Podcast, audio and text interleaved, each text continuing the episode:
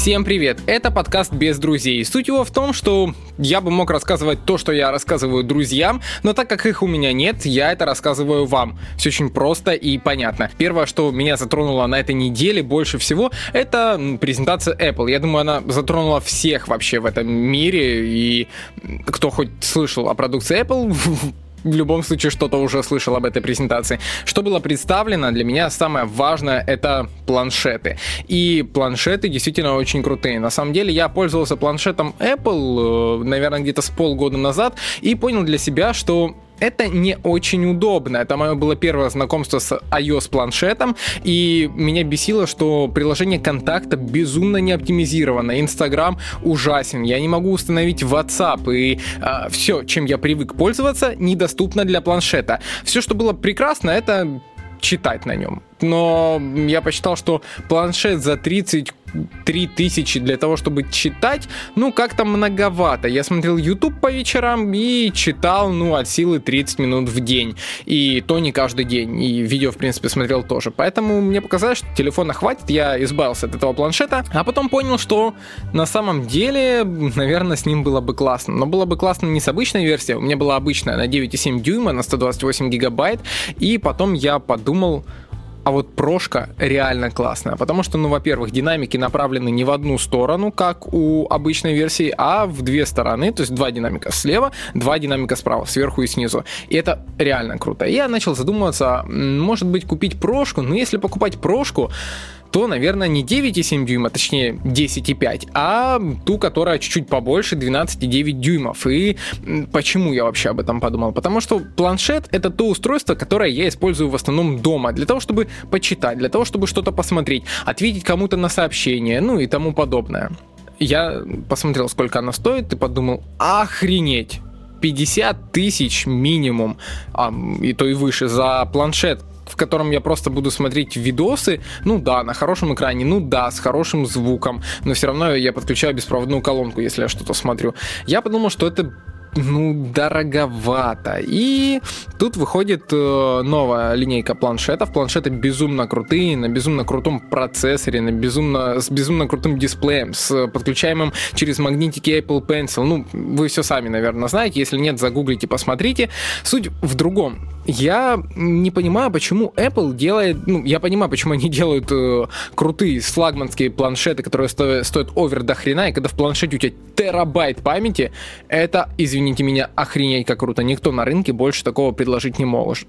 50, ну сколько там, 64 гигабайта, да. 128, ну да, может быть у кого-то есть, но не больше. Терабайт это здорово, это реально круто. Можно закинуть вообще все свои фильмы туда, книги э, и всем этим пользоваться. Но как быть с теми людьми, которые хотят использовать планшет не для того, как это показано у Apple, то есть ты э, графический дизайнер, на что ставились акценты? На то, что ты а, сможешь обрабатывать огромные PSD-файлы, ты сможешь э, что-то рисовать, ты сможешь заниматься дизайном, ты сможешь там монтировать видео и тому подобное. Это все здорово, это все круто. 12,9 дюймов это еще и удобно. А, но как быть тем, кто просто хочет смотреть видосы на качественном дисплее. А, для этого не нужна такая мега овер до хрена безумно крутая производительность. Будет достаточно процессора какого-нибудь, не знаю, А10, А9 вообще с головой, наверное, для этого хватит. Иногда во что-то поиграть не требовательное. Вот как, в принципе, я. Я в основном в игры не играю. Я смотрю видео, я общаюсь с людьми, я читаю это все, для чего я использую планшет. Больше не для чего я не использую планшет. Мне бы было здорово на каком-нибудь тоже современном А10 получить планшет с 12,9 дюймов. Да вообще, на самом деле, я бы, наверное, пользовался планшетом и 13, и 15 дюймовым. Ну, вот 12,9 дюймов, это реально вот охренеть как удобно. Его и с собой можно взять, потому что он не очень, в принципе, большой, потому что я ноутбук все время с собой беру и вроде бы никаких проблем не испытываю. Так помимо того, что он компактный, удобный, мощный, автономный, и он бы был еще менее производительный, за счет чего сохранялась бы автономность, даже я готов на Full HD разрешение, ничего страшного вообще не случится. И мне кажется, если бы он вот в таком варианте стоил тысяч 35-40, я бы взял. Я бы им пользовался. А так я переплачиваю огромные деньги за то, чем я никогда не буду пользоваться, за производительность. Ну, камера, опять же, в планшете. У Apple очень крутые камеры в планшете. Они вставляют те же самые камеры, которые они вставляют в iPhone либо этого года, либо прошлого года. Здорово. Но как много вы видите людей, которые фотографируют на планшеты? Два человека за жизнь, 3-5, сколько? Я, я раза два в жизни, по-моему, видел, как люди фотографировали на планшеты, и не понимаю, зачем. Ну, у вас же есть телефон, сфоткайте на телефон. Видео еще снимают на планшеты. Ну, это же неудобно. Планшет не... Ну, в привычном понимании он не для создания контента, он для его потребления. То, что Apple продвигает э, планшеты для создания контента, это круто. Но как быть с планшетами, которые для потребления контента? Просто столько лишней производительности для того, чтобы посмотреть видео на YouTube, мне кажется, в этом нет смысла. Было бы здорово, если бы у них была такая линейка. Так вот, а, к чему я это все говорю? Я бы готов был пожертвовать камерой, производительностью, ну, в половину меньше ее точно можно делать, потому что сейчас э, планшет Apple превосходит некоторые 70% ноутбуков, как они сказали, и э, вообще все остальные планшеты, которые существуют на данный момент. Здорово, но, но мне это не нужно. Сделайте проще. Вот как iPad обычный, который на 9,7 дюйма, сделайте такой же 13-дюймовый, пусть в старом дизайне, ну, сделайте его дешевле. Я бы с радостью купил, потому что на самом деле аналогов нет вообще. Нет аналогов, которыми можно пользоваться. Никто не может предложить такое на рынке. Я рассматривал планшеты Huawei, я рассматривал тот же Xiaomi, но они либо стоят столько же, сколько iPad, либо дороже. И смысла покупать что-то кроме iPad нет, потому что ну, реально это ультимейт устройство. После того, как я активно начал пользоваться одним устройством, это iPhone, я понял, что, блин, на самом деле экосистема Apple в этом плане очень крута, и планшетом я бы пользовался. Ладно, давайте не будем про планшеты, перейдем к ноутбукам. Далеко не ушли. А что с ноутбуками Apple? То, что они презентовали, я не знаю, как к этому относиться. С одной стороны, да, они молодцы, они обновили линейку Air, но сделали ее очень странной. Грань между Air и Pro становится все меньше и меньше. И тем более стирается грань между 12-дюймовым MacBook и 13-дюймовым Air. Ее практически никакой нет зачем это сделано, непонятно. Это какое-то промежуточное устройство. Если бы они оставили только 13-дюймовый Air и 13-дюймовую прошку, которая была бы с дискретной графикой и 15-дюймовую прошку, тогда бы я понял. Но я не вижу особо разницы между 13-дюймовой прошкой и 13-дюймовым Air и тем более 12-дюймовым MacBook, они приблизительно все одинаковые, они живут одинаковое время. По производительности тоже, ну, плюс-минус, да, ну, прошка мощнее, понятное дело.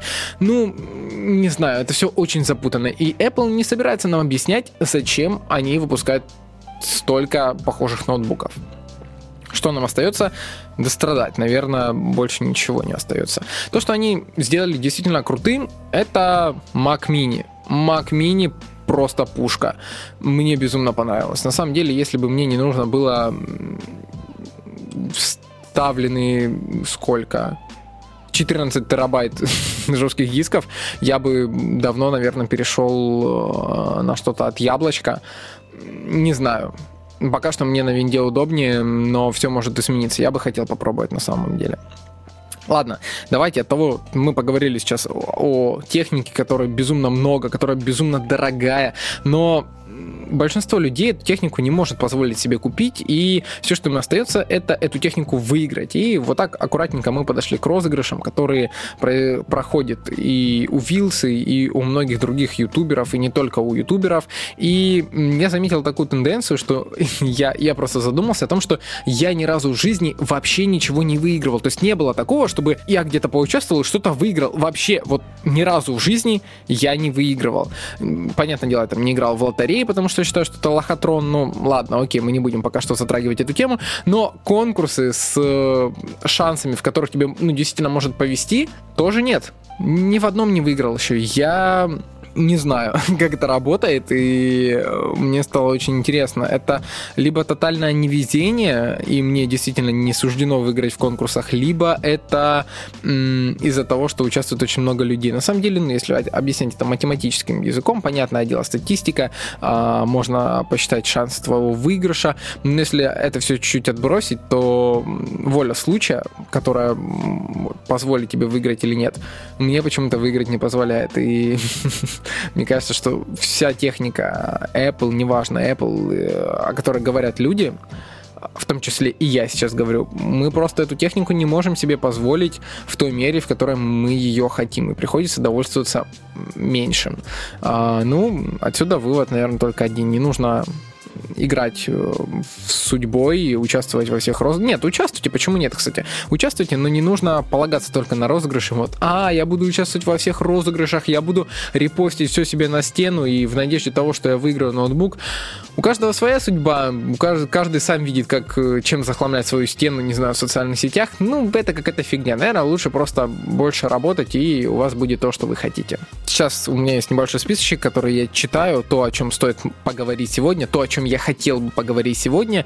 И я задумался о том, что большинство э, знаменитостей, э, которые есть в Инстаграме, Ютубе, неважно, где, ну, в социальных сетях, медиа, э, люди считают, что им вот это удается просто случайно и им повезло. В какой-то мере это опять же действительно так. Вот именно волей случая того, что вот человек оказался в нужное время, в нужном месте, познакомился с нужными людьми, он добился того, чего он добился. Потому что очень часто решает не талант, а то, а, в каком моменте, в каком месте ты этот талант показал. Показал его вовремя, и ура, удача тебе подвернулась. У меня Совсем недавно друг участвовал в конкурсе, а, проходил кастинг. Он очень талантливый человек. Я искренне считаю, что то, что он делает, он делает это очень круто. Понятное дело, все можно делать еще лучше и лучше, но то, что он делает, он делает это безумно круто. Не будем вдаваться в подробности, чем он занимается. Ну, это творческая профессия, творческий конкурс.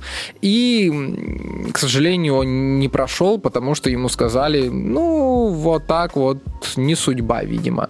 И опять же, он оказался не в том месте, не перед теми людьми, а в другом месте, возможно, его бы увидел кто-то другой и сказал, блин, чувак, это очень круто, давай тебя продвигать. К сожалению, не получилось. И это я говорю э, к тому, что все считают, что у знаменитостей вот все получается с первого раза, они ничего не репетируют. Я открою вам большую тайну. Неважно, какая передача снимается, если у вас есть хороший, качественный продакшн, чаще всего в этом продакшене доля того, что вроде бы как бы симпровизировано, сделано с первого раза, заранее обговаривается. Для кого-то это, э, ну, в интернете, мне кажется, это ни для кого не секрет, но может быть для кого-то это откроет просто глаза. Тот же вечерний Ургант. У него его импровизационные номера, а, то, как выступают люди, выступления музыкальные, это все и прогоняется. Прогоняется несколько раз, пока не будет действительно хорошо. Другое дело, что те люди, которые туда приходят, они действительно талантливы, и им этот талант, этот опыт, который они накопили там за многие годы выступлений, за многие годы переламывания, подготовки себя, он им позволяет делать это гораздо более качественно и быстро. То есть ты пришел, два раза отрепетировал песню, и все, у тебя она получается хорошо. А если я приду, так как я там не умею двигаться, я не умею петь, я не умею работать с людьми, то я ее могу 100, 150 миллион раз репетировать, у меня все равно ничего хорошего не получится из этого. Это я все к тому, что талант без сомнений говорит о том, что человек способен что-то создавать, делать, видеть не так мир, как все, но к этому, ко всему, все равно вам необходимо учиться, вам необходимо развиваться и заранее думать о том, что вы будете делать. И не зря же говорят, самая лучшая импровизация – это заранее подготовленная импровизация. Поэтому, дорогие друзья, не думайте, что людям все так просто дается. На самом деле, если человек чего-то достиг, он старался, он безумно много старался. Ну, в какой-то момент ему после всех его стараний повезло, по-другому быть не может. Поэтому тренируйтесь, улучшайте свои навыки, качество, а, все, что у вас есть, развивайте в себе самое хорошее, и все у вас будет хорошо. Неожиданно к этому на самом деле подошел. Хотелось бы также поговорить про импровизацию еще. Совсем недавно мне удалось э, пообщаться с э, людьми, ну, ладно, что, будем говорить откровенно, с людьми с телеканала СТС. Они рассказали то, что выходит в новом сезоне, какие передачи, что будет интересно. И я вспомнил, давным-давно была такая передача «Слава богу, ты пришел». И эта передача перезапустилась после того, как Сергей Светлаков перешел на канал СТС. Не, не помню, с какого канала он перешел, но, в общем, он перешел на канал СТС и начал вести эту передачу. Я посмотрел первый выпуск и очень сильно пожалел, что эта передача выходит не на отдельном YouTube-канале. И для того, чтобы подписаться на СТС, мне придется смотреть все остальные сериалы, какие-то видосы, которые мне не интересны. Там много, очень много сериалов. У них выходит там по 20, по 30 публикаций в сутки, и ну, мне это не хочется смотреть. Мне хочется смотреть одну передачу. И было бы очень круто, если бы они выпустили такое шоу, как «Слава богу, ты пришел» на отдельном YouTube-канале это, об этом нужно думать, это нужно смотреть, нужно смотреть цифры, насколько бы это зашло. Но я бы подписался лично и смотрел только, слава богу, ты пришел. А так я не подписался на СТС. Причем у них очень хороший канал, на самом деле. У них 2 миллиона подписчиков, и их в интернете смотрят. Правда, смотрят в основном только мультики. Ну, ладно, неважно. Посмотрел, слава богу, ты пришел. У меня очень неоднозначные чувства, потому что как-то получается, что то, что было раньше, оно казалось таким теплым, э, каким-то более приятным, но должен сказать то, что, слава богу, ты пришел, получился очень хорошим перезапуск. А, приятно смотреть, интересно смотреть, классно подобраны гости. Ну, Ваня, Ургант, э, просто пальчики оближешь. И все остальные, в принципе, ребята, которые были выпуски тоже молодцы, они очень классные. Но очень жалко, что они в эту передачу не позвали снова Михаила Шаца. Возможно, что-то не получилось, не получилось договориться, не знаю этих тонкостей, но если бы Шац оказался в какой-то программе, может быть, он, кстати, придет и по поимпровизирует еще, почему бы нет. Было бы вообще великолепно. Мне нравилось, как, мне нравилось, как ведет вообще передачу Шац, и мне нравилось то, как э, он видит мир. Я не помню, где-то видел э, выступление э, стендап э, Михаила Шаца. Это было очень круто. Он выступает круче половины стендап комиков, которых я видел, которых я смотрел. Очень крутой мужик. У него, опять же, очень много опыта, очень много историй, которые он может рассказать. Он может это переработать и рассказать интересно, смешно. Мне очень хотелось бы его увидеть тоже в каком-нибудь большом проекте. Например, ведущим вместо Верника был бы Шац. Было бы классно. Ну, не получилось, не получилось, ничего страшного.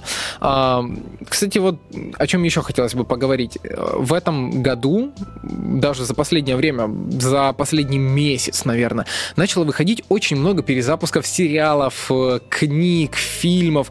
Вообще непонятно, что творится. Передач. Вот начнем с «Слава богу, ты пришел», который получились хорошими, и будем потихонечку спускаться к не очень хорошим перезапускам. Я увидел э, зачарованных. Это сериал, который я смотрел все детство свое. Я знаю всех просто героев наизусть. Я, не, я, его смотрел, последнюю серию я посмотрел 10 или 15 лет назад и больше вообще не смотрел. Ну, ну ни разу в жизни не попадал где-то по телеку на этот сериал. Ну, вот так вот получалось. Но Несмотря на это, я помню, как э, зовут главный героинь. Я помню, с чего начинается главная тема э, выпуска заставка. Потом я помню Фиби, Прю, Файфер, э, э, Ангел Лео, кто еще был, Демон Коул. Я, я это все помню. Зачем мне эта информация, вообще непонятно. Но я это помню. Ладно, окей, оставим это в голове. И что случилось сейчас? Случился перезапуск сериала «Зачарованные», э, его делает CV, и выходит это пока не очень. Я посмотрел первую серию, мне не понравилось, я посмотрел вторую серию, мне тоже не понравилось. Сейчас я жду третью серию, чтобы окончательно понять, что мне это не нравится. Очень сухо, без какой-либо завязки, без мотивации героев, с частично нелогичным поведением героев получился сериал. Может быть, это все будет исправлено. Возможно, я смотрю на это все предвзято, потому что у меня в голове есть еще образ предыдущих зачарованных.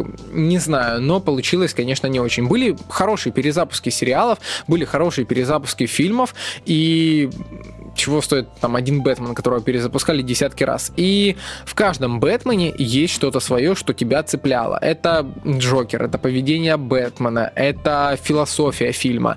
Что-то цепляло. В «Зачарованных» пока что не цепляет ничего. Да, конечно, сравнение не ахти какое, но какое есть, извините. И после того, как отгремели зачарованные, после того, как пролетела, просто пронеслась, другого слова помойного не найдешь для того, чтобы объяснить, что случилось с ними, пронеслась вот эта волна зачарованных, появился перезапуск Сабрины маленькой ведьмы. Это тот самый сериал, который мы постоянно неосознанно включали по телеку, приходя с учебы, и смотрели вообще даже не понимаю, что происходит. Я, я не могу вспомнить ни одной серии сериала, которая у меня как-то осталась в голове. Я помню главных героев, это Сабрина, там, по-моему, была тетушка, Сабрина училась в школе или в колледже, не помню, где она училась, и был кот. Это все, это все, что я помню. Не помню ни одной серии, про что вообще не могу ничего вспомнить. Помимо ну, зачарованных я могу вспомнить. Не знаю, почему так не отложилось в голове, но неважно. Произошло, произошел перезапуск Сабрины маленькой ведьмы в главной роли девушка опять, которая старше своих лет гораздо, и кот, настоящий кот. Если раньше была кукла, и это смотрелось необычно, но на это хотелось смотреть, то сейчас появился кот, на которого честно, после Салима из той Саврины смотреть вообще не хочется. кажется, что перезапуск не ахти какой. Может все изменится, и стоит посмотреть пару серий, опять же, посмотрим, что из этого получится. Мы очень много поговорили о сериалах. Я еще могу поговорить о сериалах, но мы, наверное, это сделаем в следующий раз. Могу сказать, что начал смотреть сериал «Звоните Ди Каприо». Я пока не могу однозначно относиться к этому сериалу, потому что в сериале происходит лютая жесть, просто капец какой-то. Ты смотришь и понимаешь, какая же дичь. Ну, люди себя так не ведут. Не может такого быть. Но есть что-то такое, что заставляет тебя смотреть этот сериал дальше. Это какая-то магия. Это нужно осознать. В следующем выпуске я обязательно расскажу про этот сериал. А пока что мы перейдем к книжкам, которым я тоже испытываю что-то неоднозначное. Это текст Дмитрия Глуховского, который я начал читать, купил книжку. У меня есть все книжки Дмитрия Глуховского в твердом переплете, который стоит овер до хрена просто денег. И каждый раз, когда я покупаю новую книжку, так вот было с метро, метро 2033. Я купил книжку в твердом переплете, прочитал. Неплохо, понравилось. Я читал под впечатлением от игры. Потом я купил 2034 метро. Понравилось меньше. Потом я купил 2035 метро. М-м, нормально. Я не буду сейчас э, обсуждать именно моральную составляющую книги, как-то ее содержание, контент, я говорю о самом факте. Купил. Потом я купил «Сумерки» Глуховского. Потом я купил рассказы о родине Глуховского. Потом я купил «Будущее». И вот я купил текст. Не сказать, что эти книжки выдающиеся, и они перевернули мое мировоззрение, перевернули мою жизнь, но есть какая-то магия в его книгах, почему-то мне хочется их читать. Я не знаю почему. Не было, наверное, ни одного такого крупного автора, плюс-минус попсового, а все-таки Глуховский после метро немножко опопсовел с всеми книгами, которые были в линейке. Но я не могу понять одного. Я много чего читаю на самом деле. Я э, совсем недавно перечитал Оруэлла 1984. И я не знаю как-то его меня гораздо меньше тянуло перечитывать, чем того же Глуховского. Я пару раз перечитал Глуховского, каждый раз в книге становилось все меньше и меньше смысла, ну, потому что какие-то моменты для тебя уже становились понятными после игр, после всего хайпа в интернете, который был. А, я, кстати, не притронулся ни к одной книжке Сталкера, вообще ни одной не прочитал, а Сталкер был в свое время гораздо более популярен, чем серия книг Метро от разных авторов. Ну, читаю сейчас текст, и пока что ничего выдающегося нет. Но история начинается довольно интересно. И да как интересно, банально на самом деле начинается история, откуда это слово интересно взялось. Банально она начинается, пока что ничего особого не происходит, но то, что написано, я верю каждому слову, и меня это прям цепляет. Не знаю, почему у меня открывается душа перед этой книгой, и все слова попадают в душу и заставляют сопереживать, чувствовать те эмоции, которые, может быть, и не планировал автор в этой книге, чтобы люди чувствовали, но вот так получается. И если вы не читали Глуховского, попробуйте. Мне очень интересно ваше мнение. А если читали, лучше расскажите о том, как как вы воспринимаете эти книги, потому что я не считаю их шедеврами. И кто-то скажет сейчас, М, он тебе заплатил за рекламу, и я не знаю, что сказать. Нет, поверьте мне, пожалуйста. На этом я, наверное, буду потихонечку заканчивать. Много о чем хотел с вами еще поговорить, но хочется, чтобы вы уснули не на середине подкаста, а где-то ближе к концу, поэтому постараюсь его побыстрее закончить. Желаю вам всего хорошего, друзья. Развивайтесь, увлекайтесь различными направлениями в жизни, не зацикливайтесь на чем-то одном. И в следующий раз мы поговорим совершенно о других темах, как раз о зацикливании, ну и немножечко о медиа. Всем пока. Как вы видите, мне никто не помешал, ни разу за весь подкаст не прозвонил телефон, не пришло ни одного сообщения, ни, никто не зашел в комнату. Все почему? Потому что нет друзей. Это был подкаст без друзей. Всем пока.